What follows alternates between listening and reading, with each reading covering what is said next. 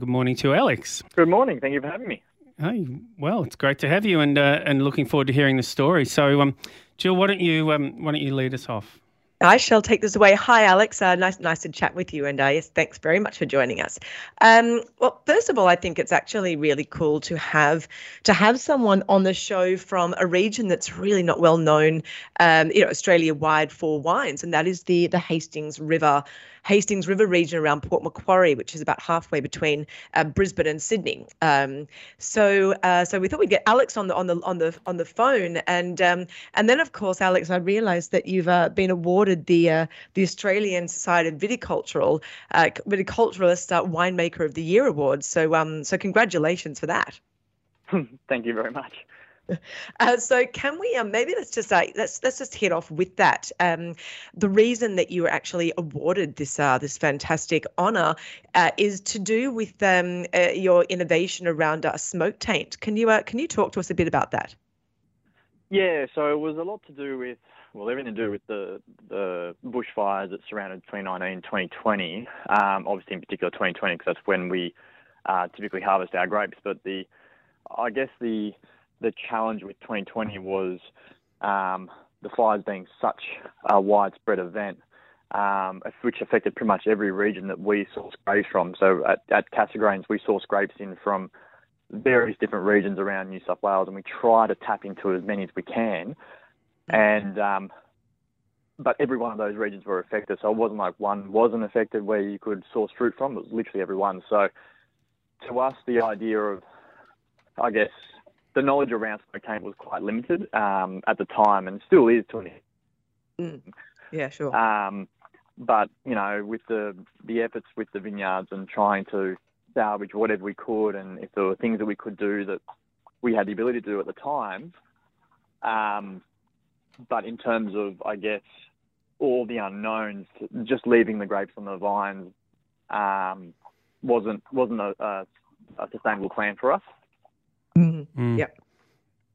It's we um Alex we covered it quite uh, extensively when the fires were around King Valley, um, yep. and they were you know they were every day sending samples off to um to Adelaide to get them tested, and it's just it's such a an an amazing problem, isn't it? Because it can be really patchy, like it can be you know a block maybe just unaffected where where it could have had smoke you know sitting around it, but often, you know, if, it sits in a valley or something like that, it's just going to to really ruin the, the vintage totally. Yeah, I guess that that was to me the, the biggest issue was was like literally we were learning things on the fly. Every mm. day we would learn something new. Um, and don't get me wrong, the amount of bucket ferments that we did was just out of control. Yeah. Um, but for us, the you know going into it, it was obviously um, getting your, your samples tested, but we'll also under the, I guess, um, understanding that if it was pre-Veraison, smoke taint had virtually no impact. We found that that's not necessarily the case now, um, mm. which obviously found out during the 2020 bushfires. Um, but I guess that there were the the other things as well, which were if your vineyard was around 20 or so kilometres away, as long as the smoke went up in the air, a lot of the compounds were technically like denatured, I guess, in the atmosphere before landing on the okay. vineyard. So yeah, it was always, good. And, and but we found that that's also not true. You know, the smoke taint, depending on how thick and everything else, can actually carry for a lot longer, 40, 60 kilometres, and still have an impact.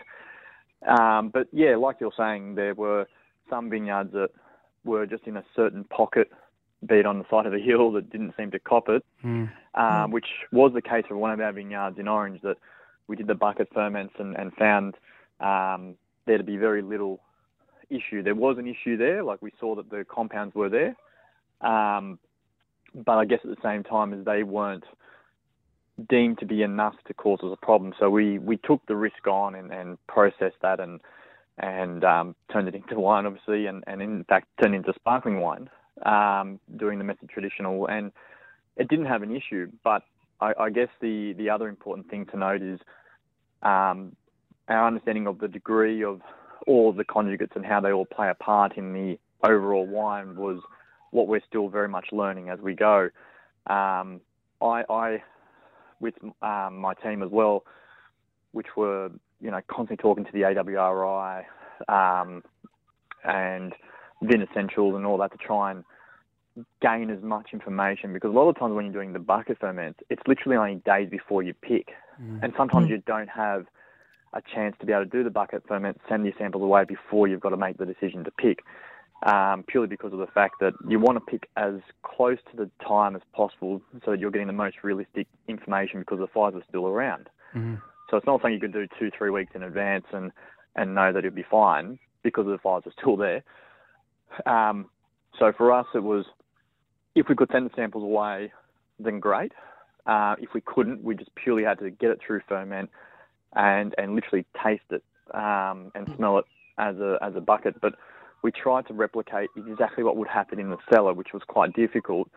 So it wasn't just a matter of just trying to punch through the bucket ferments as quick as we could. Mm. Uh, and although we did do that for seri- seri- uh, several batches, for us, I guess the important thing was um, trying to replicate how we do it in the in the cellar or in the winery, so that we were trying to get the most realistic wine at the end of the, the trial, mm. Which it, did it, play a huge part. It's like you need a rapid antigen test you know, at the winery.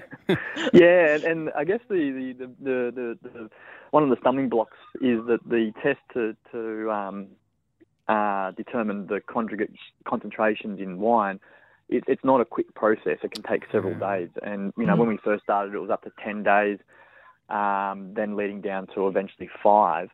And, and that's a long time to wait yeah. um, to get your results. Like we all know what happens um, during COVID when you have to wait for that PCR test. It's an mm. anxious wait. Um, but what we, you know, everyone who did various different things, and we took like the the, the great thing with the industry is that it's very very um, it comes to a unison, and everyone really tried to help out and try it. And you know, we're talking about their history or their past techniques and what they've done, mm. what didn't work and what worked, and and for us, what we, you know, we were given some advice to try and use the things that you can use in wines now that are what technical additives, like say for example carbon to remove compounds like colour and odour.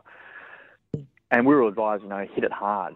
But to us it didn't make sense and that was one of the things that a lot of the things that we're doing were based on experience, based on um, facts, but also just a gut a gut feel and, and for us, especially with the whites, to remove compounds to us would take away from the wine, which is something that we don't like doing anyway. Mm. And to me, because smoke taint is a compound that doesn't necessarily show its head, I guess, at the at the start of the process. It can come later on down the track, you know, mm. six months, twelve months.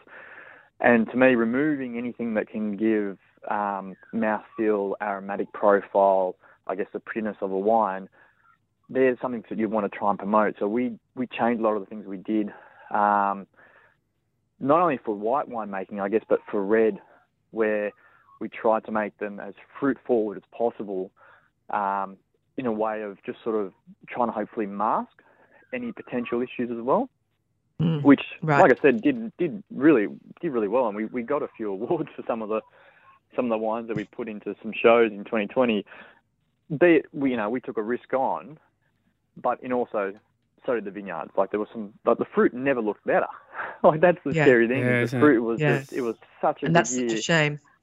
Mm. Yeah, um, and I guess one of the the major ones we did, which you know, it's one of the things that it was our options were limited in 2020 because of the widespread effect of the fires. Um, but one thing that we tried, which we wouldn't normally do to this extent, but we, you know, it was one of the things. Well, let's just see if it works were when a vineyard had known to be more heavily impacted from the smoke taint, um, a lot of it's in the skins. So the whole hmm. idea of trying to remove it off skins, and you know, we didn't want to make hundred thousand liters of rosé because that can only go so far. Um, yeah, we will send it to, to Gold Coast to Jill's place, and you'll. I'll give it a try. we we actually physically got the red grapes in that we knew were um, a bit more affected, and we pressed them off skin straight away to discard those skins.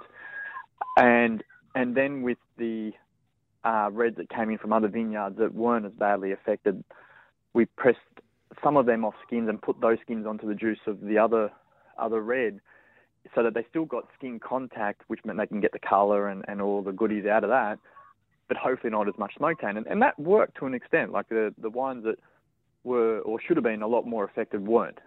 Um, but the only problem is that a lot of the regions were affected by smoke taint, so we still had it. But it was a good process to go through because it gave us a, a you know, because bucket ferments can only tell you so much, and Yeah. they're always very different to the way that you do a um, a, a proper procedure, I guess, in the in the cellar. Mm. It's you've you mentioned before that some, a lot of it is our gut feel, but of course, f- from the way that you're describing it now, is a lot of it is science. You know how much you can press it when you take it on or off, what you can mix and match. So all of this, I guess, is all part of the research. And as you say, you know, pe- people, you know, there's so little knowledge about smoke taint and especially any after effects. So you're starting from scratch. Um, are you are you getting some funding for this? I mean, this this this is a full time job. It seems for for a winemaker to uh to be spending their time trying to work out the smoke taint. So how are, are you getting some help? Yeah, so we were successful in a in a CRCP, uh, like a basically a federal government grant in regards to um, putting together something that would hopefully uh, either mitigate or remove smoke taint Mhm. in wines. And we're working very closely with the University of Adelaide and uh, some of my old teachers, I guess, um, Yeah, in great. regards in regards to that. And that and that's been a fantastic help. Um, look, it is a, it is a very difficult procedure, and I think what with the comment that you made before about um, my, I guess, experience in smoke taint is very limited. I think that's actually one of the things that has opened up the doors. Um, a lot of the people I've spoken to, winemakers and that, who have dealt with previous bushfires in the, in Victoria, especially, um, I think it was in '96 uh, and in the early 2000s. They didn't want to go near it with a 10 foot pole. The second they heard about smoke taint, they went, "Nah, we're cancelling vintage." And to me, Yeah, I get that because they've dealt with it before. Whereas I was coming into it going, well, nah, there's surely got to be something we can do to, you know, Salvage something. try something. something, Yeah. salvage Yeah. something. And Mm. and I think that in the end, um, that's part of the reason why we went health leather into trying anything and everything we could, because I guess at the at the end of the day, we hadn't really, we had nothing to lose. Like uh, you know, the vineyards Yeah. had gone through all that effort, and we had agreements with our growers that if we can make something out of this and we can salvage it and we can sell it, then we, you know, obviously then the fruit's paid for. Um, but for them, it was they were going to drop it on the ground. So we try to work out a way that both, I guess, out of a bad situation, there could have been a few positives and a few win-wins. So I I guess that for me, that was the um, one of the drivers is that we've got to try something that can try and keep us all happy because we've just come out of several years of drought and, and the, the years leading up to it were, were hard enough I know, as it's, is. it's heartbreaking, isn't it, for the for the growers you work with because their whole season is is is growing these grapes to give to you to make into wine, and you know for it to be potentially all just dropped on the ground, all of that work and and cost that's gone into growing them is just it's Mm. heartbreaking. Yeah, and look, it truly was, and and it's um, it's one of the things that, that when I was going through the process and, and, and in the winery, um, because at the time we weren't we would we were proceeding with what we were doing without knowing about the the grant, which has helped for a few batches to put through certain procedures. Now, for us as winemakers, we've got the ability to, um, I guess, process grapes in a certain way that we're allowed to do it in terms of certain additives and you know obviously we can use yeast and all those sort of things but there are limitations to what we can do if, if we use products or trial products that aren't I guess approved by the industry yes, we can't sell that product Mm. um, which is fine 100% get that um, Mm. and that's what this grant has allowed us to do is to trial um, products from other companies or um, sort of innovative I guess products that are coming out or, or they're trying to get um, the tick of approval in Australia that this is allowing us to do that with in conjunction with all that. So that that's where there's a lot of positive that you know if we don't take the risk, we won't ever learn from it. Mhm. I guess is that's the exactly right. I think Mm. that's a really good point, Alex. And and because the bushfires in 2020 were so widespread, especially down south, um, you there's so much more data now around it, and, and hopefully in the fullness of time, we, you know, you get so much more knowledge about you know what you can and can't do, what people tried, what worked, what you know, and maybe industry does change the rules a little bit and approve certain things for next time. Yeah, well, that's that's what we're really hoping to do. Um, like, there's uh, a company called Ligar, which are a New Zealand-based company, which have developed Yep. a polymer that can physically remove um, the specific compounds, and um, we've got a lot of. Um, we're really anxious about that product to see how it goes because that's the one that you know we've done lots of trials and now we're going to go into a, into a larger scale um, trial of it with the the, the I guess the smoke tainted wines we've got at the at the winery. But that that to me has a fantastic amount of promise, and I just hope we we can we can do it because in the end, like I said, it, you know, it may not be able to remove every single compound, but the other thing is what we're learning from is removing certain amounts of it. Will it make it a palatable? Like it may not be your reserve quality wine, but that's probably not the be all and end all. I think it's just about trying to ensure that we can um, make a sellable product and make it a product that people can enjoy, which is, I think, that's probably the most important part is we like to create a product that people enjoy because that's the one thing that we're very proud of is when you see a wine on your table with your food and, and you can enjoy and you enjoy the whole um, the whole experience. Yes. Um, and you know that's what we're really trying to strive for. And because you know we're especially coming up from from where we are on the coast, where we're used to mildews, we're used to humidity creating all those disease pressures and stuff like that. And mm. we've got a pretty good handle on a lot of that. like all the winemakers I speak to would rather deal with a wet year than a bushfire year, hands down. Um, but You've got a lot more options day, and a lot more choices you can, uh, things you can do in a wet year than a smoky year. Yeah, that's right. Yes. But it's it's just amazing how how the the they all interact and like I said, we had wines that after fermentation for a few months were looking just fantastic, and then six months down the track they start they start to change. Mm. Um, and it's not like it's something that grows in the wine; it's just that something that becomes more obvious as things change, uh, and, and, that's where it's really quite um, fascinating. But you know, don't, don't, get me wrong, the the whole process from when we started the the intake of fruit back in 2020, it was the most and you know, I'm only speaking from a from a winemaker's point of view. Um, it was very very demoralising to see yep. all this good fruit and it looking fantastic, going through the fermentation really well, very pretty, and and then for it just to you know you finish, you press it out, you put it into tank or into barrel, and then you can just see it and you think that's heartbreaking. Well, at least, I mean, you did say before that uh, you still managed to get some award-winning wines um, out of the 2020 vintage, which is pretty pretty impressive. So, um, although I think your Chardonnay and your Rosé, I know, are, are quite well uh, awarded. Uh, what other wines? Well, the one in 2020 was a Fiano from Hilltops. Um, nice. Mm-hmm. And it picked up a, a bronze, um, which I wasn't expecting, and we we just put in there just to see. Um, mm-hmm and and yeah, so we're, we're very happy with that that particular one. But thankfully, I guess it was it lended itself quite well um, because it is a very aromatic wine. Um, and I've still got a few bottles in storage that I, I, would look for. I am looking forward to trying in another year's time, just to see how that changed over over time. Yeah, because sure. one thing for sure with that particular wine is, um, despite the advice of hit it hard with carbons and fine it to try and remove as much as you can. I actually didn't. I did the complete opposite.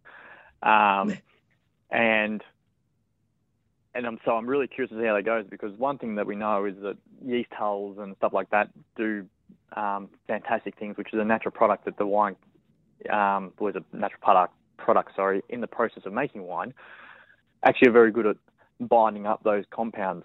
Um, and in some wines, like I said, it did work. Some wines it didn't, but all it's all a all a learning curve, that's for sure.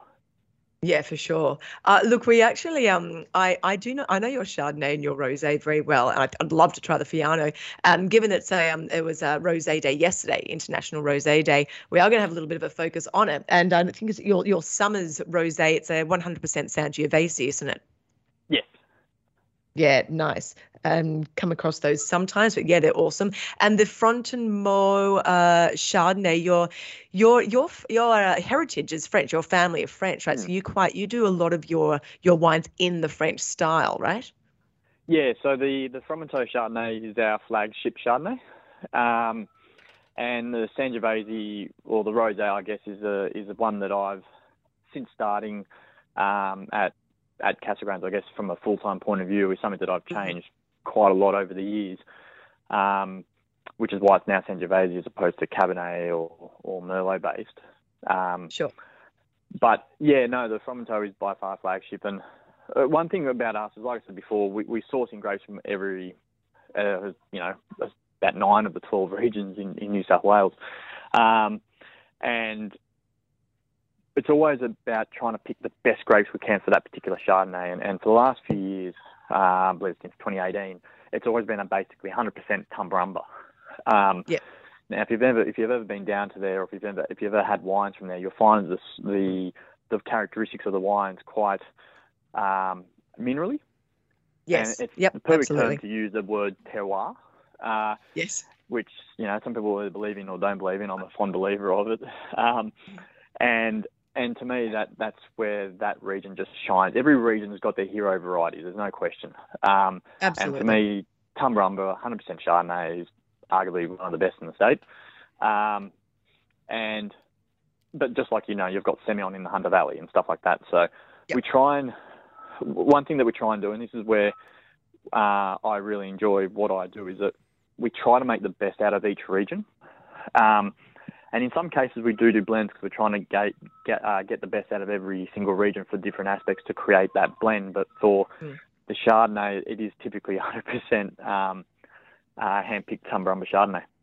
Yeah, no, absolutely. And look, uh, I'm glad to hear that you're you are a terroir-driven person. We had Brian Croser on uh, last week, and he's um a week before, and he's uh he definitely pioneered that that kind of style. So, um, look, Alex, having you on has been fantastic, and we actually did. Sp- we we probably spent even more time on the smoke taint, but God, we could just talk about that for hours, couldn't we? Because it's such an unknown quantity, and um, it's so exciting that we've got people like you, and we've got people behind I'm um, giving grants so that we can uh, get get on top of this. And who knows what you know what the findings will be. So, look, really good luck with it all, and keep us posted Thank with you. what's going on. We'll, we'll get you back on the show in a few months. You can give us an update on on, on what's happening.